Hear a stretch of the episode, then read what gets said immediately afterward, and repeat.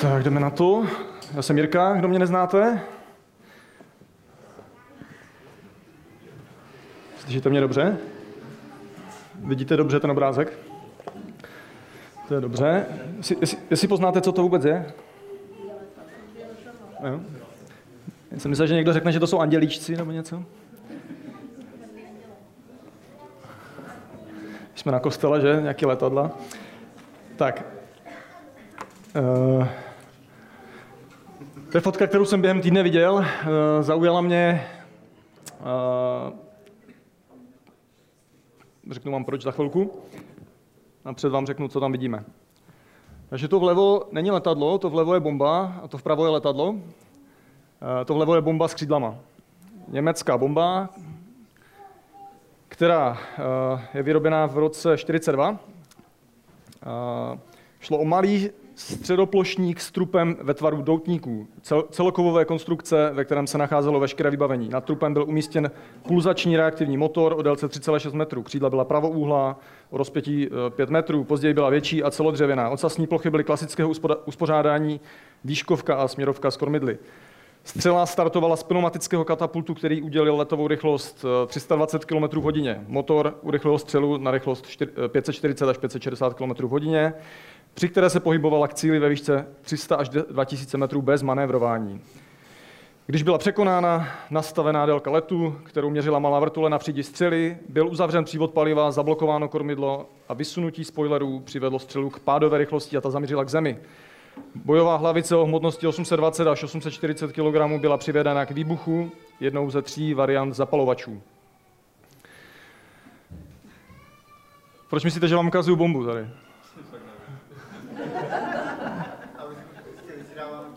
Nap, nap, napnul jsem vás, jo? Žádná bomba tady není dneska, nebo o které bych věděl aspoň.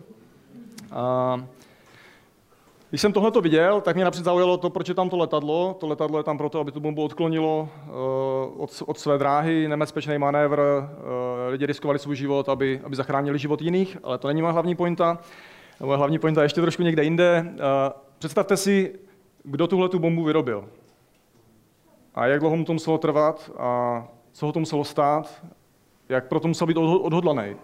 Jo, není to prostě eh, vyřezaný trpaslík ze dřeva. Je to, je to docela složitý systém a někdo musel obětovat kus svého života tady téhle věci.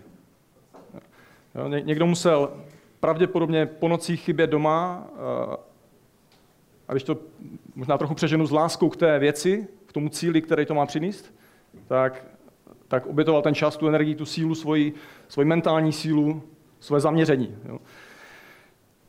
Myslím si, že ti, co to vyráběli, že to byli chytrý lidi, nebyli to žádní blbci. A e, myslím si, že to ani nedělali, že by je někdo k tomu donutil. Dělali to ze svého vlastně přesvědčení pro tu věc. Byli přesvědčeni, že je to dobrá věc, kterou je potřeba udělat. Protože to byla kreativní věc, e, které prostě museli dát víc než jenom, jenom z donucení kus svojí práce. Museli do toho dát kus sebe, kus, svojí, kus svého intelektu, kus svojí kreativity. A v tomhle, nebo tímhle tím si chci pomoct, abych definoval eh, slovo zbožnost. Protože slovo zbožnost dneska je, eh, má úplně jiný význam, než, než původně mělo, nebo než by mělo mít, nebo než my křesťaní ho používáme. Slovo zbožnost, když se dneska řekne, co si, co si pod ním představíte, když se řekne zbožnost? Peťa Radka, Radek sebe, ne. Uh, uh, zbožnost uh, Eh, už ani nevím pořádně, ale hádám, že si někdo představí někoho, kdo jako hezky mluví, nikdy se nenaštve, eh, není hrubej, mluví jemně, eh, hezky se chová, nikomu nevadí, jaký milý člověk, bych řekl. A tohle, myslím si, může být projev zbožnosti, ale stejně tak tohle, co jsem teďka řekl, může být projev slabosti a zbabilosti, dejme tomu, a v podstatě hříchu. Jo? Takže to není, určitě není celá definice toho, co zbožnost je.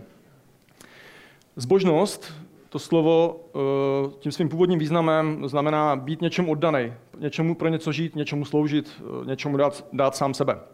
A samozřejmě proto se tohleto slovo eh, objevilo v křesťanském slovníku. V křesťanském kontextu je zbožnost oddanost Bohu uvedená do praxe, nebo láska k Bohu uvedená do praxe. Není to jenom něco, co si myslím, co mám v hlavě, o čem po čem toužím, co cítím, je to něco, co dělám, co je to něco, k čemu používám své ruce, svoji pusu, hlavu. Ta zbožnost souvisí s tím, k čemu jsem povolaný.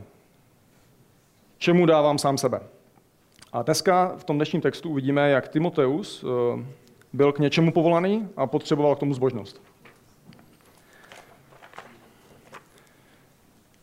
Timoteus eh, to je, to je chlap, který dostal od apoštola Pavla za úkol eh, starat se o zbor, o církev v Efezu. Apoštol Pavel to je, to je zase člověk, který, ke kterému Bůh, ke kterému Ježíš osobně promluvil, osobně se s ním setkal. A ten dostal za úkol jít vlastně do celé římské říše a říkat lidem o Bohu a zakládat církve. Když to řeknu zjednodušeně. A ten Efes, kde ten Timoteus měl za úkol se starat o církev, která tam byla nějaká menší skupina, eh, možná o něco málo větší, než, než jsme my tady, eh, tak tady, tady ten Efes, to je reálné místo, eh, pro ty, kdo byste chtěli nějaký typ na dovolenou, tak Efes je v Turecku. Myslím, že hodinu od města Izmir a na Google je to 23 hodin tady od nás ze Šumperka. Můžete se tam vydat. Někteří tam skoro byli autem, Radek tam byl Mercedesem pár hodin od, od Efezu. To reálné město, které reálně existovalo. Timoteus má v tomhle městě, v téhle církvi za úkol se starat o církev, která je v, té, v takové situaci, kdy tam přichází eh, spoustu falešných učení. Je to místo, kde se, kde se křížily cesty, eh, obchodní cesty a chodil tam hrozně moc různých lidí z, z různých částí světa nesli sebou různé učení, dokonce lidi v církvi chvílema nevěděli, čemu mají věřit a Timoteus dostal za úkol tohle řešit, eh, chránit pravdu křesťanství a eh, pomáhat růstu křesťanů v té církvi. Eh, na začátku té čtvrté kapitoly, ve které dneska se budeme pohybovat, tak Timoteus vlastně dostává od, Pavlu, od Pavla proroctví, dostává od něj informaci, že prostě přichází doba, kdy hromada lidí bude odcházet od křesťanské víry. víry. Hromada lidí, kteří jsou křesťaní, tak se spolehnou na, na jiný učení, než který přinesl Bůh skrze Ježíše a skrze apoštoly. Vyloženě tam Pavel píše, že někteří odstoupí od víry směrem k učení démonů. První tři verše ze čtvrté kapitoly. A ta pointa té čtvrté kapitoly je o tom, že Timoteus má za úkol pracovat na tom, aby, aby se křesťani drželi zdravého učení, který, který má moc je zachránit. Můžete si otevřít do čtvrté kapitoly v Timoteovi.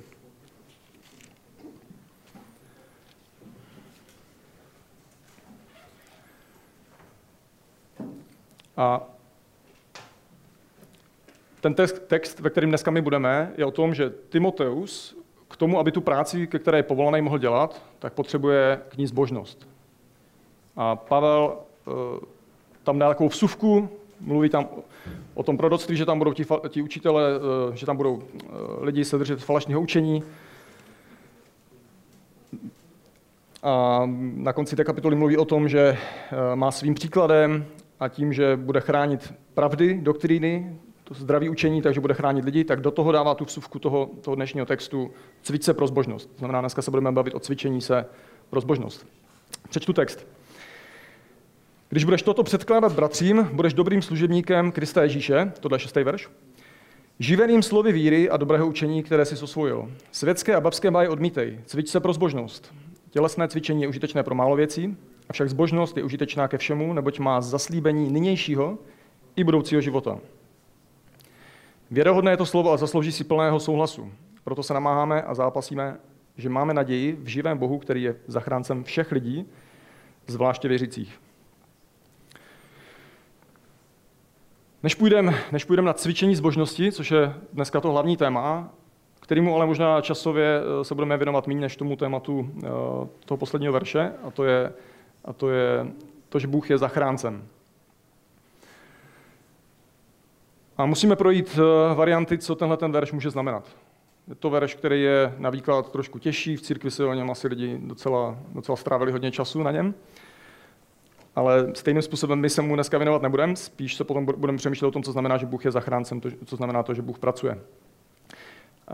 Ale ty varianty, eh, napsal jsem si tady šest variant, co může znamenat tady ten verš. Myslím si, že jich je asi ještě víc. Eh, já jsem byl schopný najít a vymyslet tady těchto šest. Takže Bůh je zachráncem všech lidí, zvláště věřících. To znamená, v podstatě se budeme bavit o polovině toho verše. Proto se namáháme a zápasíme, že máme naději v živém Bohu, který je zachráncem všech lidí, zvláště věřících. Ně- někteří si myslí, že to znamená, že všichni lidi jdou do nebe. Všichni lidi jdou do nebe, a já jsem si tam přidal, chtěl jsem být trošku vtipnej, a někteří trochu víc. Což je blbost. To druhé je blbost, to první není pravda. Ani jsem nebyl schopný si vybrat, který verš bych, kterým veršem bych to vyvrátil, protože jich je tolik. Celý nový zákon mluví o tom, že zachránění budou jen někteří. Koho z vás to zajímá, najděte si například druhou Petrovu, třetí kapitolu, sedmý verš. Druhá varianta. Ježíš zemřel za všechny, ale do nebe jdou jenom ti, kteří uvěřili. To už je trošku lepší varianta. Tomu věří, myslím si, většina křesťanského světa dneska, nebo větší část, nadpoloviční. Spočítaný to nemám. Je s tím jeden problém, že Ježíš říká, že dobrý pastýř umírá za svoje ovce. Ježíš neumírá za všechny lidi potenciálně, to znamená, že by mohli všichni uvěřit, ale jenom někteří uvěří a, a to je to, co tady Pavel myslí. Dobrý pastýř umírá za své ovce a zároveň to je, to je hlavní argument, proč si myslím, že tohle není pravda. A druhý argument je, že Bůh nemůže trestat zlo dvakrát. Protože by to znamenalo, že zlo, hřích, který přináší trest nevěřícího člověka, by byl potrestaný na Ježíši a pak ještě znovu eh, na posledním soudu a ve věčném trestu, který, o kterém Bible mluví. Třetí varianta. Bůh zemřel za všechny, konkrétně za věřící docela populární výklad. Jediný problém je s tím, že eh, vypadá to, že spíš překrucuje nebo že překládá jinak to slovo zvláště na slovo konkrétně. Ale nejsem teolog, nebudem tam zabíhat. Eh, čtvrtá varianta. Bůh zachraňuje všechny druhy lidí, zachraňuje lidi z Židů i řeků. Tohle ten text vůbec neříká, takže tomu nevím, co dál říct. Nemůže to znamenat to, co, to, co tahle varianta eh, naznačuje nebo navrhuje. Bůh je zachráncem ve smyslu pomocníkem, skrze každodenní milost. Mohlo by to znamenat, že Bůh je zachráncem ve smyslu ne, že zachraňuje od trestu, ale že zachraňuje tak, že drží všechno pohromadě. Že dává milost toho, že vůbec můžeme dýchat, že nám bije srdce, že můžeme vůbec se probudit, že, můžeme, že držíme vůbec pohromadě, že celý vesmír vůbec drží pohromadě. To by platilo pro věřící i nevěřící, bylo by to hezký. Musím přiznat, že mě se tady tohle taky chvíli líbilo, a, ale došel jsem spíš k Došel jsem k něčemu jinému a to je poslední, poslední vysvětlení tohoto verše, že Bůh je jediný možný zachránce. Bůh je jediný možný zachránce i pro nevěřící. Dávalo by to smysl? Samozřejmě, že Bůh nezachraňuje všechny, ale On je na světě jediný zachránce, který, který, který existuje. Takže, takže jiný není.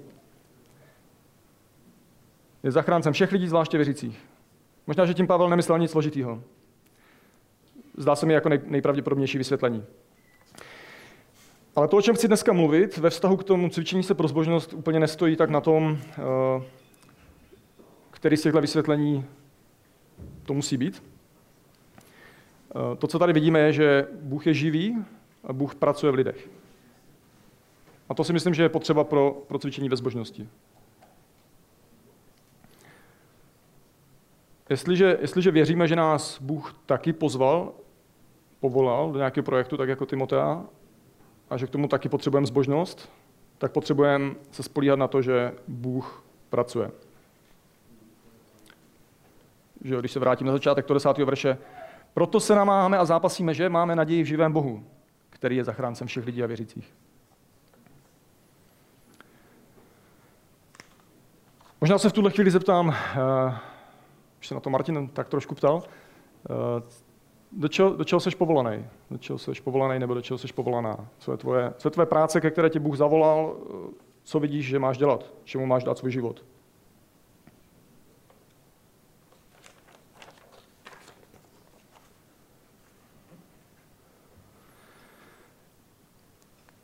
Na chviličku odskočíme od toho, od toho desátého verše, do kterého se ještě vrátíme. Jedna, jedna oblast nebo jeden aspekt tady toho verše je záchrana nevěřících, kterou Bůh dělá, proto se jí musíme věnovat. A z tohohle verše eh, chci, chci vyzdvihnout to, že, že jestli jsi nevěřící, Bůh tě může zachránit.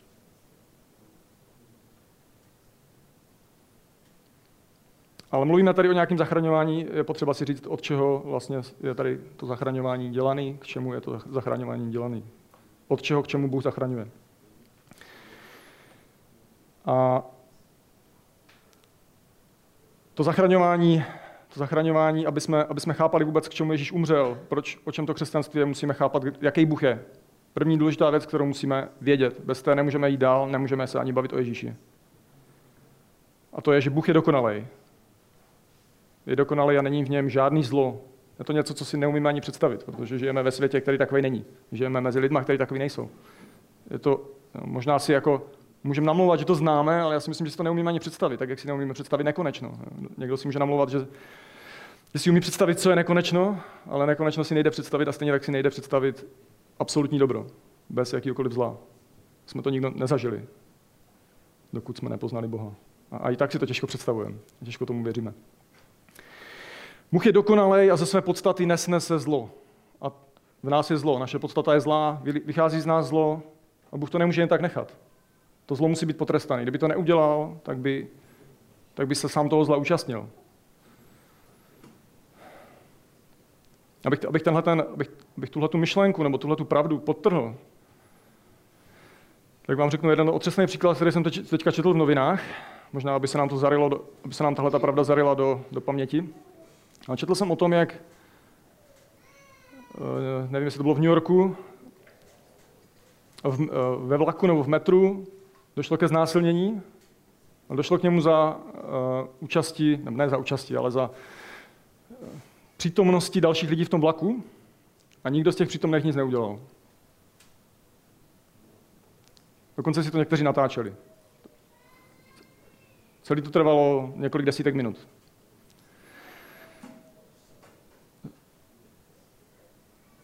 Doufám, že souhlasíte se mnou, že, že eh, nepostavit se zlu znamená se toho zla účastnit.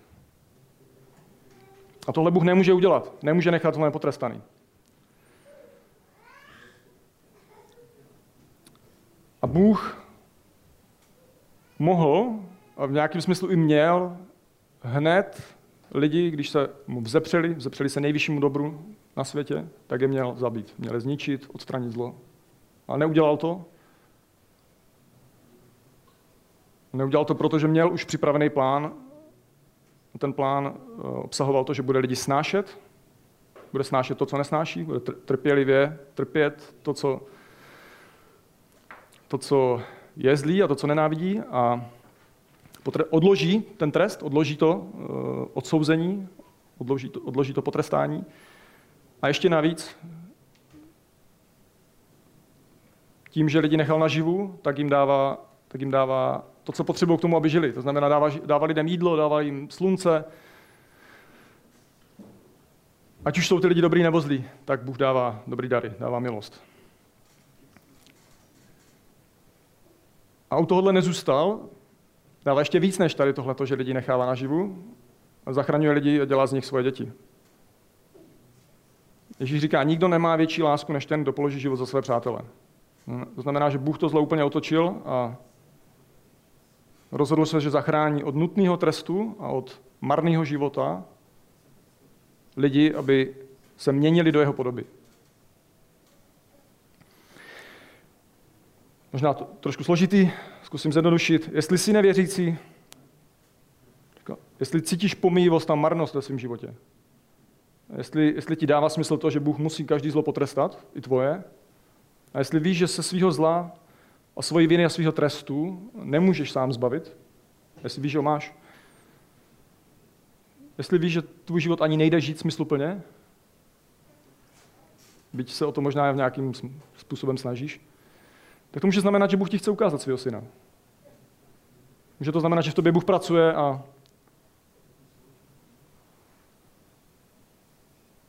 chce, abys mu patřil. Nevím, uvidíme.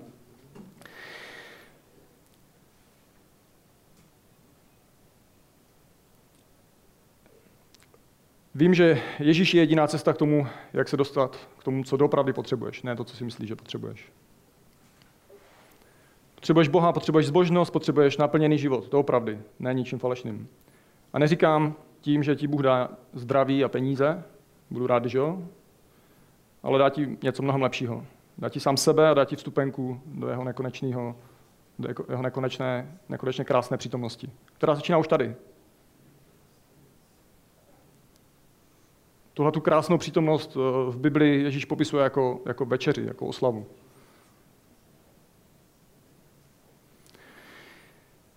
Může to znamenat, že ti dá víru v Ježíše a že z tebe udělá svoje dítě pro sebe. A co za to bude chtít? Co musíš udělat? V čem je chyták? Nevím, jestli tomu budeš věřit, ale není žádný chyták. Nechce za odměnu nic. Je to dar, dává to zadarmo. A je, máš, máš jeden úkol v tom, není to, že jenom budeš sedět a budeš čekat, až Bůh něco udělá, i když může a bude dělat věci, a i bez tebe, bez, bez toho by ty na něj čekal, ale máš úkol zjistit, eh, kdo je Ježíš. Musíš zjistit, kdo je Ježíš.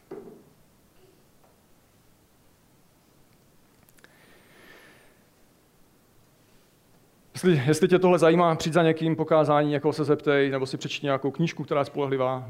Knížek je hrozně moc, málo je spolehlivých, takže pečlivě vybírej. Dokonce, když jsem se podíval na Google zběžně, na Wikipedii, tak je to tam překvapivě zběžně popsaný. Eh, je to tam překvapivě přesně popsaný, eh, kdo Ježíš je. Kromě, kromě teda obrázků, které tam jsou, eh, obrázky Ježíše na, na internetu jsou dost děsný. Takže zjistí, kdo je Ježíš. Jestli tahle šílená zpráva může být pravda, musíš to zjistit. A my jdeme zpátky do toho verše 10. Ještě v něm chvíli budeme. Že Timoteus má za úkol bojovat proti falešným učení církvy a má, má k tomu cvičit svoji zbožnost. A Pavel k tomu říká, já za to taky bojuju a věřím, že Bůh pracuje a zachraňuje lidi. A Bůh to bude dělat i skrz tvoji snahu, to zachraňování. Bůh dělá tu svoji práci skrz tvoji práci.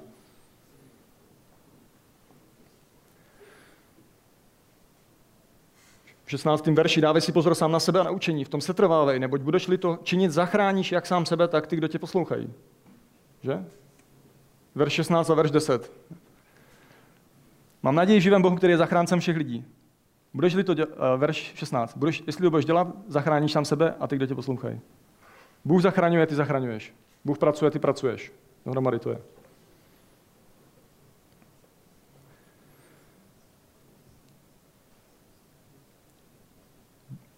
Kromě toho, že na kříži zachraňuje lidi od svého vlastního správného hněvu, tím, že vylil hněv na Ježíše, tak Bůh taky zachraňuje lidi od marného života. Pro sebe a od života.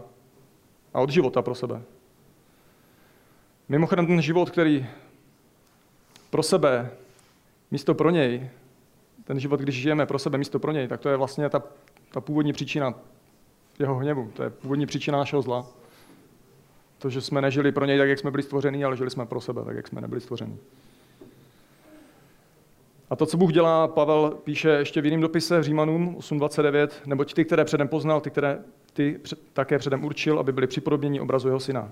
Tak, aby on byl prvorozený mezi, jeho, mezi mnoha bratřími. Ten verš říkám, protože procházíme nějakou proměnou. Bůh nejenom, že nás zachraňuje od toho soudu, ale proměňuje nás do podoby svého syna. Obojí jde dohromady. Záchrana od soudu, od trestu a záchrana od, od našeho života. A docela zajímavě jsem dneska se trefil do tohohle tématu katechismus, neplánovaně, eh, číslo 70, Heidelberský katechismus. Otázka číslo 70. Co znamená být obmytí krví a duchem Kristovým? Máte to v tom bulletinu. Být obmytí krví a duchem Kristovým znamená, že pro krev Kristovu, kterou byl za nás ve své oběti na kříži, máme od Boha z milosti odpuštění hříchů. Potom jsme též duchem svatým obnovení a posvěcení za údy Kristovi, takže čím dále, tím více odumíráme hříchu a kráčíme životem bohulibě a bez trestu. Všimněte, jak to autoři, jak to autoři i nafrázovali. Že jsme duchem svatým obnovení a posvěcení za údy Kristovi. To se stalo jednorázově a čím dál více odumíráme hříchu a kráčíme životem bohulibě Bohu. Není to hned. Bohulibě a bez trestu. Čím dál více odumíráme hříchu. A to byla moje otázka, eh, která mě napadla vlastně během, během toho, co jsem o tomhle přemýšlel. Proč to Bůh neudělá hned? Jako, proč nejsme dokonalí hned? abych už nebojoval s hříchem, abych už dokonale žil pro Boha. Kdybych chtěl, tak by to mohl udělat. Pak teda nevím, co by to pro mě znamenalo, jestli, jestli bych ještě žil, nebo jestli už bych měl nový tělo a byl bych už ve stavu božským, nebeským, nebo jak by to vlastně vypadalo. A mám pocit, že na to nemám úplně dokonalou odpověď, proč teda Bůh nás hned nezmění, aby jsme byli dokonalí a svatí. Ale říkal jsem si, jestli ten verš, který říká, že on v naší slabosti ukazuje svoji sílu, o tomhle nemluví. Co kdyby, co kdyby nám nezbývalo nic jiného, než že se každý den musíme spolehnout na jeho odpuštění? Co kdyby jsme museli každý den chodit k němu pro naplnění benzínu do své nádrže? Protože nemáme svůj zdroj. Nemáme ani svůj zdroj víry, milosti, lásky, radosti než v něm. Takže jsem přesvědčený, že Bůh se oslavuje v té naší slabosti, kterou máme, ve které nás nechává. Ale ne navždy. Od okamžiku, kdy jsme, kdy jsme uvěřili, tak jsme jednou, jednou provždy jsme zachráněni od trestu. Ale tahle ta rekonstrukce do, rekonstrukce do dokonalého stavu probíhá. Bude probíhat až eh, do doby, než, než dostaneme nový tělo.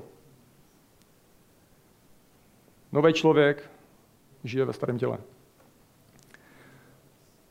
A k tomu se ještě trošku taky vrátím. Po tom, co vám řeknu, co se, mě, co se mně stalo, nebo co si myslím, že to vystihuje. Protože můžeme mít pocit, jako jak to, že ještě furt řeším. Ta otázka si myslím, že by nás měla hledat. A měla by nás víc Bohu, ne k tomu, že budeme hledět na sebe a bojovat ze svých sil sami se sebou. Ale chci říct jeden takový typický příklad. Byl jsem nedávno na jednom dobrým kázání uh, o, o tom, že Bůh je středem vesmíru a člověk není středem vesmíru. Bylo to fakt super kázání, byl jsem hrozně z toho, jak se říká, povzbuzený, cítil jsem se, že už jsem mají méně svatý, teda, že jsem víc svatý, že jsem méně hřišnej. To aspoň o 1% vyrostla. Eh, a myslel jsem si, že, že už snad nebudu řešit nikdy. Trvalo to 72 hodin asi, než jsem se pohádal s manželkou a, a nevím už o čem, ale vím, že jsem v tu chvíli byl já středem vesmíru. Velmi jasně a zřetelně. A to se mi stalo už asi tisíckrát. Jo. Stalo se vám něco takového někdy? Jestli jo, tak, tak vítejte v klubu. A poštol Pavel, ten píše v nějakém dopise, že si zasazuje svýmu tělu dobře mířené rány, aby on sám nepadl, takže měl tendenci padnout. Timoteovi tady, v tom, tady píše, že má cvičit zbožnost, asi ji potřebuje, asi má tendenci být bezbožný. A jedna věc, která se děje, děje v křesťanském životě, je divná, je, že křesťani, když, když duchovně rostou, tak u sebe čím dál víc vidí hřích. A možná je to k naštvání, jo? Jak, to, že, jak to, že pořád víc. Jako. Ale může to být, jako, může to být matoucí, může to být, může to být tím, že víc řešíš, a může to být tím, že na tobě Bůh víc pracuje. Protože čím víc poznáváme, jaký Bůh, jak je Bůh dobrý, tím víc vidíme, jak my jsme zlí. A čím víc vidíme jeho dobro, tím víc vidíme vlastní zlo a, a myslím, že kvůli tomu mu potom víc věříme. A tady mám menší vsuvku. Eh, vsuvka už v tak dlouhém výkladu desátého verše. Tady mluvím, mluvím tady o tom, že se díváme na vlastní zlo, že se trápíme vlastním zlem. Ale ještě může existovat i to, že se trápíme zlem někoho jiného, že se trápíme hříchem někoho jiného.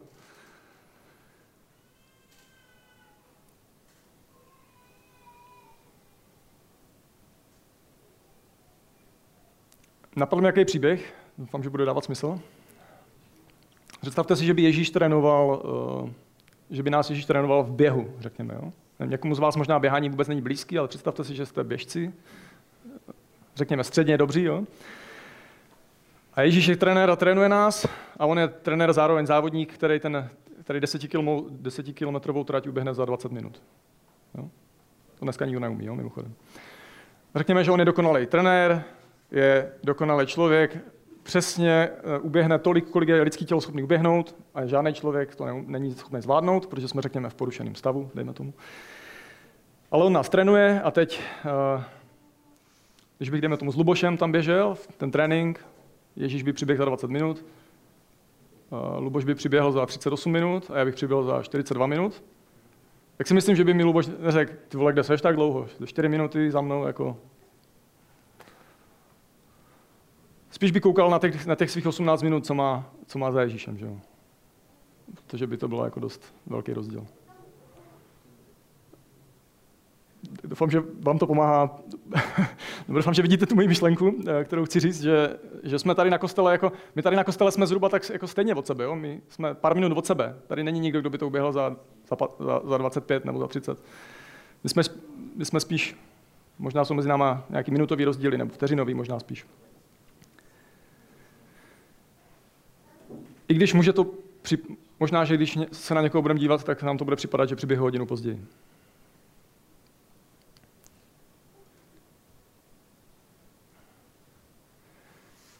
I když jsme díky Bohu svobodní od hříchu, jsme zatím v hříšném těle. Naše nový já s novými touhami žije vedle našeho starého já, které má původní touhy a to všechno v jednom člověku. John Piper to mohl říká svatá nebo posvátná schizofrenie. Myslím že, myslím, že to zakládá na verši eh, z Galackých 5.17, kde Pavel říká, že tělo žádá proti duchu a duch proti tělu, neboť stojí navzájem proti sobě, abyste nečinili, co byste chtěli. Takže my v našem těle, v naši, v našem životě, v našem člověku, my, kdo jsme křesťani, máme dva lidi. Jeden nový, jeden starý. A není myšleno jenom, že naše tělo, ty tělesné žádosti, jakoby jsou, jsou, ty, jsou, jsou to, je to hříšný, to zlý a naše duchovní je to dobrý, ale je to spíš starý člověk i z naší duší, z naší starou myslí. Celý člověk, který má mysli a to tělo, je, jde proti našemu novému já, který ještě nemá nové tělo, který je nehříšný. Já si myslím, to, co vidím v tom dnešním textu, že tenhle ten boj uh, má mít nějaké cvičení. A taky nějaké trápení, který sebou cvičení a trénování přináší. A než se pustíme do těch veršů, který mluví o tom cvičení se pro, eh, pro zbožnost, tak eh, se chci zeptat, kdy ses naposledy rozhodl udělat něco, eh, něco těžkého, co jsi měl pocit, že nezvládneš? No, máme, my žijeme takový styl života, že většinou spíš máme možnost si vybrat ty lehčí věci, lehčí styl života. Máme tisíc možných nástrojů technických, kterými asi můžeme ulehčit svůj život každodenní, každou chvíli. Ale Zamysli se, jestli je něco, co jsi věděl, že máš dělat a věděl, že to možná nezvládneš. Ať už proto, že máš pocit, že na to nemáš sílu nebo intelekt, nebo ať už proto, že možná máš pocit, že jsi příliš zaměřený na sebe, že, jsi, že nejsi dost zbožný na to.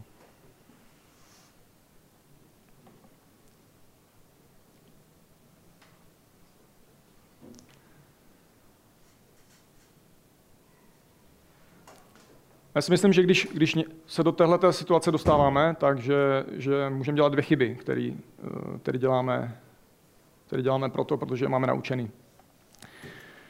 Ty chyby jsou v tom, jak k té věci přistupujeme, jak tu věc chápeme.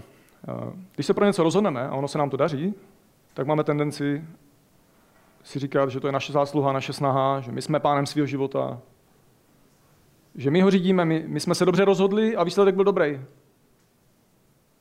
Kdyby každý dělal to, co já, tak jako já, tak by měl úspěch tak, jako mám já. A tohle přináší píchu. A nebo druhá varianta, druhá chyba, že když se nedaří, tak za to může osud, může za to Bůh. A tohle přináší beznaděj, že vlastně já nic nemůžu. A ani jedna z těchto variant není pravda. Neměla by nás, eh, neměla by nás odradit. Protože oproti tady tomuhle, když my se snažíme, tak Bůh v tom pracuje. Jdeme na to cvičení zbožností. Verš 7.8. Světské a babské báje odmítej, cvič se pro zbožnost. Tělesné cvičení je užitečné pro málo věcí, Avšak zbožnost je užitečná ke všemu, neboť má zaslíbení nynějšího i budoucího života. Zase začnu od konce, jak mám dnes, jak mám dneska ve zvyku. Eh, konec osmého verše. Zaslíbení budoucího života. Eh, Pavel tady ve chvíli, kdy nás vybízí ke, zbožno, eh, ke cvičení zbožnosti, tak tady přináší obraz něčeho budoucího. Nemáme koukat jenom tady na sebe, máme koukat na něco do budoucna. On tady říká, že ta zbožnost přinese ovoce teď i potom.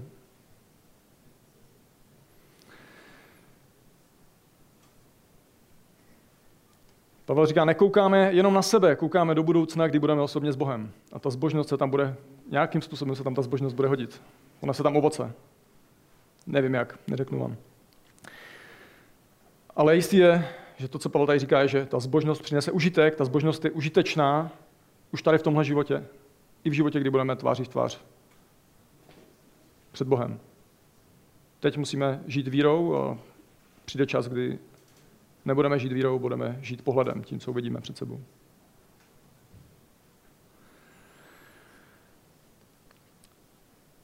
A teď to cvičení. Cvičení je něco, co nejde lehko. Když jdu běhat, tak to není, není, to, není to něco, co by se mi chtělo dělat. Je příjemnější si dát čaj nebo kafe. A to cvičení ve zbožnosti možná bude ještě hůř. Možná to bude ještě víc těžko, než kdybyste začali běhat a dělat nějaké tělesné cvičení. Možná to, možná to bude ještě méně přirozený. A možná si, možná si budeš připadat jako blázen, když budeš něco dělat. Budeš dělat něco, co jde vlastně proti tvým touhám, proti tomu, co, co cítíš, že bys jako chtěl a potřeboval.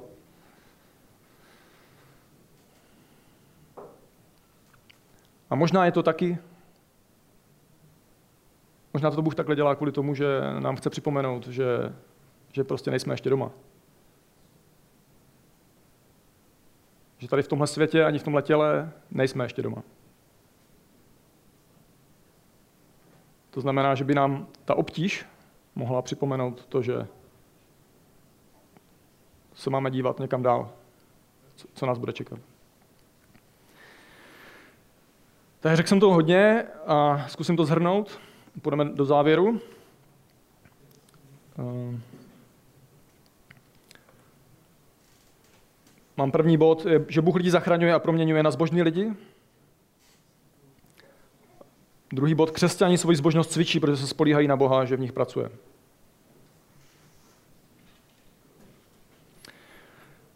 A třetí bod, křesťani svoji zbožnost cvičí, protože to přinese užitek v tomhle i v budoucím životě.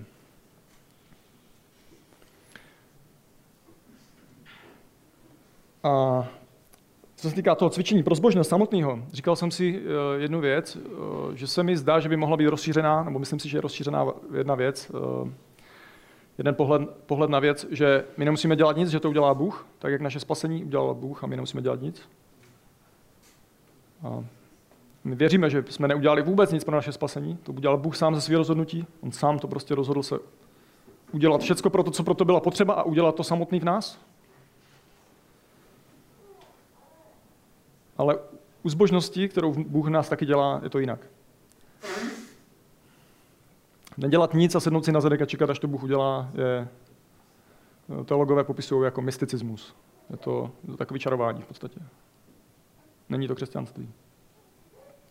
Křesťanství je, dělej skutek a věř, že Bůh, Bůh bude dělat. Myslím, že ze, ze středověku na to je i latinská fráze, asi to taky řešili. Eh, říkají tomu, myslím, ora et labora, modli se a pracuj. Možná jsem to poplet, každopádně modli se a pracuj. tak, uh, jdeme teda na to, jak, jak cvičit zbožnost.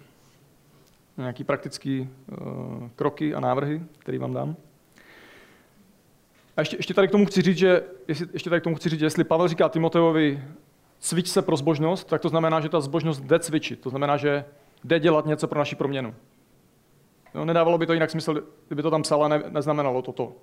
Cvič se pro zbožnost, znamená to cvič se, pracuj na tom, abys byl proměněný. To znamená, dělej to a Bůh to bude dělat.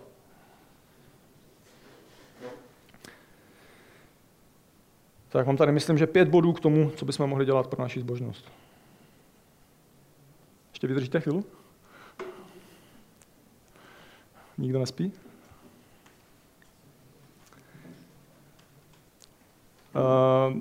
První bod je z verše 6. Kontroluj, čemu věříš a přemýšlej, jestli podle toho, podle toho žiješ. Dej si čas Dej si čas nad pravdami o Bohu. Dej si nějakou meditaci. Dělej si čas. To je těžký si udělat čas. Už to samo, je, boj oso, samo o sobě dneska.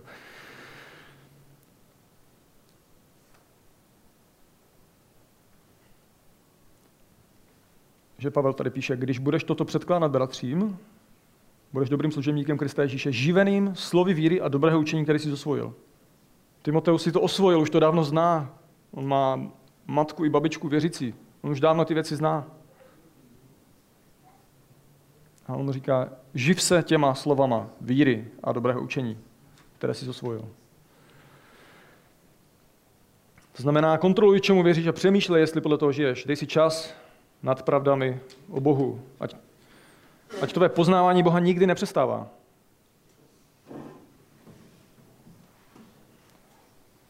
Ať se tvé poznání Boha zvětšuje, protože jinak se bude zmenšovat, nezůstane stejný. Jestli si někdy řekneš, už mám dost, tak, tak to půjde dolů. A Bůh skrze to bude pracovat. Dokonce říká Pavel, budeš skrze to zachráněn.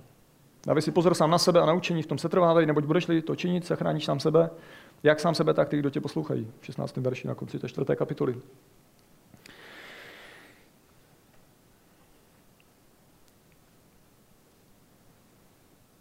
Tady v tomhle bodu mám ještě eh, pečlivě choď na kázání a dej si záležet na tom, aby strávil čas se zbožnýma lidma. To tady ani Pavel nepíše, to je, to je samozřejmost úplná, že byli lidi spolu vždycky. Platí to, platí to nejenom pro křesťany. Když někdo je, chce být něčemu oddaný a chce být něčím proměněn k tomu, aby mohl to dělat, tak, tak se schází dohromady i modeláři letadel nebo, nebo běžci nebo kdokoliv. Těžko budeš lepší běžec, když se budeš scházet s modelářem letadel, letadílek.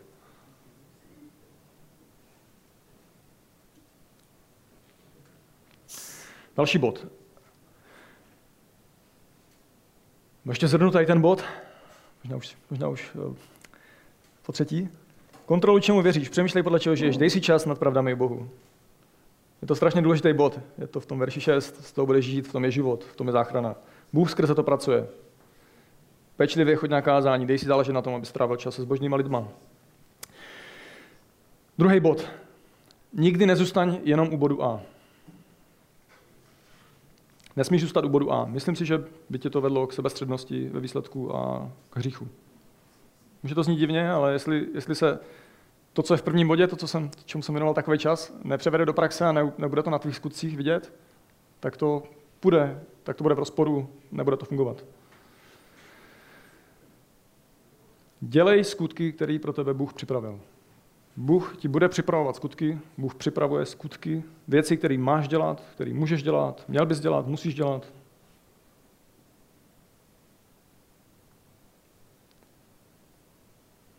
A to může být malé věci, velké věci, střední věci, to může být všechno možné. Já nevím, co, co, co, co ti Bůh připravil, co vidíš, že ti Bůh připravil? Vidíš něco, co ti Bůh připravil? Teď? Jestli ne, myslím si, že uvidíš.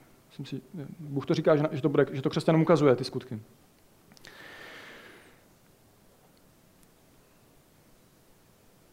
A může ti je připravit i tak, že je sám vymyslíš. Vymysli, vymysli si, jak, jak pro někoho budeš pracovat, jak někomu budeš sloužit. Vymysli si, jak něco budeš dělat. Vymysli, jak někomu posloužíš. Jednou za měsíc, možná ne jednou za měsíc, možná častěji, možná, že to bude něco, co zabere mnohem víc času každý týden. Lidi, lidi v, církvi, v církvi, mimo církev si v naší kultuře skoro vůbec neřeknou o pomoc.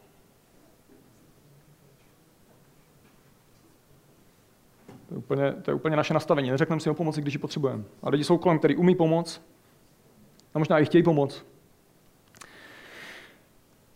Takže musíš aj přemýšlet u toho. Musíš eh, si to vymyslet a musíš to udělat. Co, k čemu tě Bůh volá, co máš dělat? Církev tě potřebuje v různých, v různých oblastech. Nevěřící tě potřebují v různých oblastech.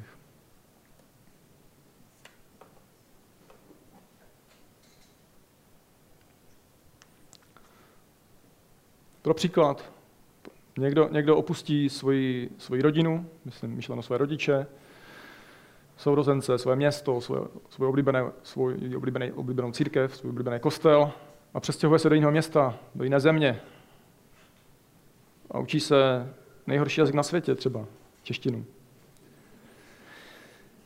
A někdo se stejným postojem začne dělat úklid na kostele. Nebo začne zvát kamarády domů. Jsou jenom tři příklady, vymyslete si svoje příklady. Dívejte se kolem sebe, přemýšlejte, vymýšlejte.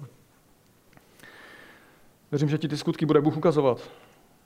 A některý z nich nebude lehký dělat. Ale pust se do nich s vírou, že Bůh v nich bude pracovat, protože to slíbil. Jenom tady ještě pro povzbuzení tady v tomhle bodě, pro povzbuzení do, do dobrých skutků uh, z knížky od Touzra, Poznání svatého, z kapitoly o všemohoucnosti. Něco, co mě docela zaujalo. Jsme měli teď s klukama na skupince.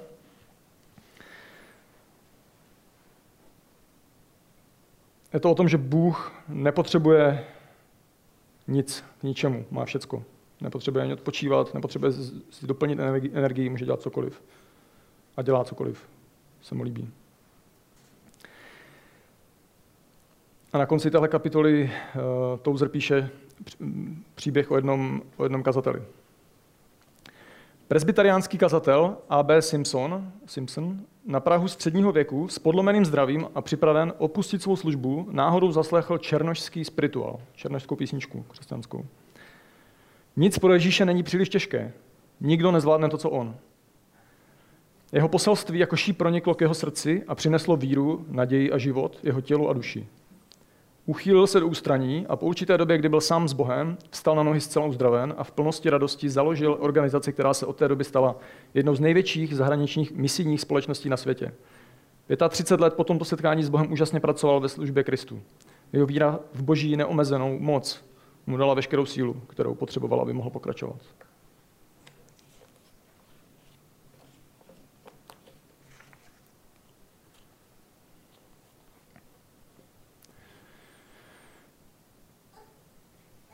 Další bod. Ještě mám, ještě mám dva. Tenhle bod není z tohohle textu, ale myslím, že má zaznít, jak máme cvičit svoji zbožnost. A není to kompletní seznam, můžete si udělat svůj seznam, jak cvičit svoji zbožnost. A tenhle bod, v tomhle bodě, tenhle bod jsem si pojmenoval, pojmenoval snášej těžkosti s vírou.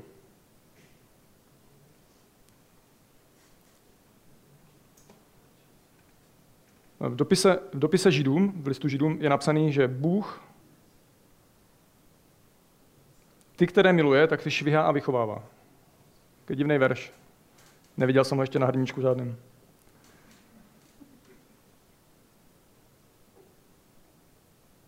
Bůh ti zaručeně dá do tvýho života těžkosti. A neznamená to, že uh, neznamená tohle, to neznamená, že kdyby ti nějaký člověk ubližoval, že nemáš s tím nic dělat. Jo? Protože Bůh to udělal. Naopak, braň se, braň se, slušně. Ale Bůh ti dal do života nějakou bolest, na těle nebo na duši. Většinou si myslím, že obojí. Zranění nebo psychické poruchy, psychickou poruchu, nenaplněnou touhu, nesplněný sny, nepříjemný lidi v práci, nepříjemný lidi v církvi. Bůh něco z toho dává každému. A poštol Pavel dostal taky ten si nikdy nestěžoval, no možná si párkrát postěžoval na chování lidí v církvi, ale víc si postěžoval, když uh, přečtu, co, co píše. Byl mi dán osten satanův posel, abych se nepovyšoval, když mi Bůh ukazuje velké duchovní věci. Třikrát jsem prosil pána, aby mi to vzal, ale řekl mi, moje milosti stačí.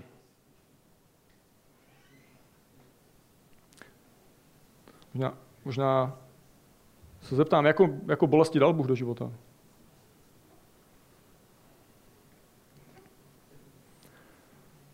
Snášej těžkosti s vírou, budeš je mít, budeš je dostávat tady na tomhle světě. A možná, když se vrátím na začátek, tak možná to je to, co nám má připomínat v tom, že, že nejsme ještě doma. Bůh bude pracovat pro naši zbožnost, vychovává nás, věř mu, když to bude dělat. Snášej těžkosti s vírou. A poslední bod. Najdi vliv špatného učení na svůj život a odmítni ho. Najdi vliv špatného učení na svůj život a odmítni ho.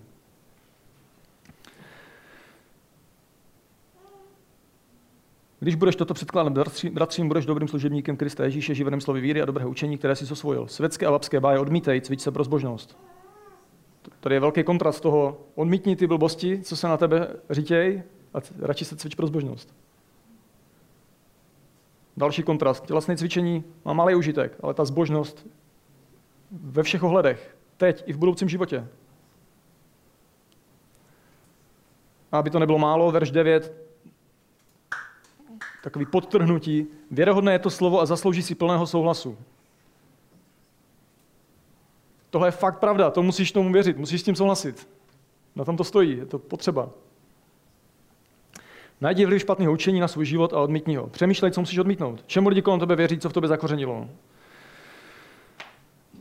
Například tady mám pár věcí. Touha vypadat dobře před lidma, finanční jistota, zábava, nekonečný hraní něčeho, řešení svého zdraví, další věci. Vymysli si sám, těch věcí určitě jsou desítky, možná stovky. A jsou to dobré věci, jsou to dobré věci, ale když nebudou mít ve svém životě své místo, tak tě udusí, budou ti vládnout, jim budeš sloužit. Můžou to být dobré věci na špatné pozici ve tvém životě, ale taky to můžou být špatné věci, vyloženě špatné věci v jakýmkoliv množství, které nemají mít žádný, žádný místo ve tvém životě.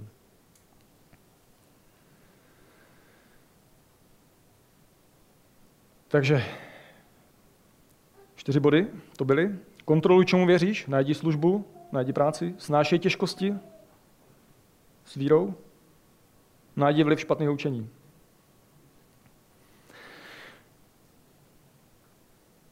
A ať už bude tvůj první krok ke cvičení zbožnosti jakýkoliv, tak mysli na to, že Bůh dal svého syna pro tebe.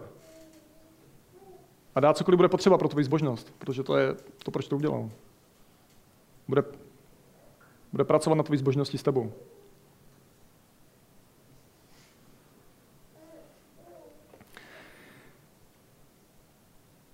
Pomodlím se a máme to. Otče, díky, že, že v nás pracuješ. A díky, že nás nenecháváš stejně, jako když jsme tě neznali, když jsme tě ještě nemilovali. A prosím tě, abys nám dal povzbuzení do toho cvičení zbožnosti a abys nám dal radost z boje a radost z těžkostí. A prosím tě taky za to, abys nám dal úspěch a radost z úspěchu. Amen.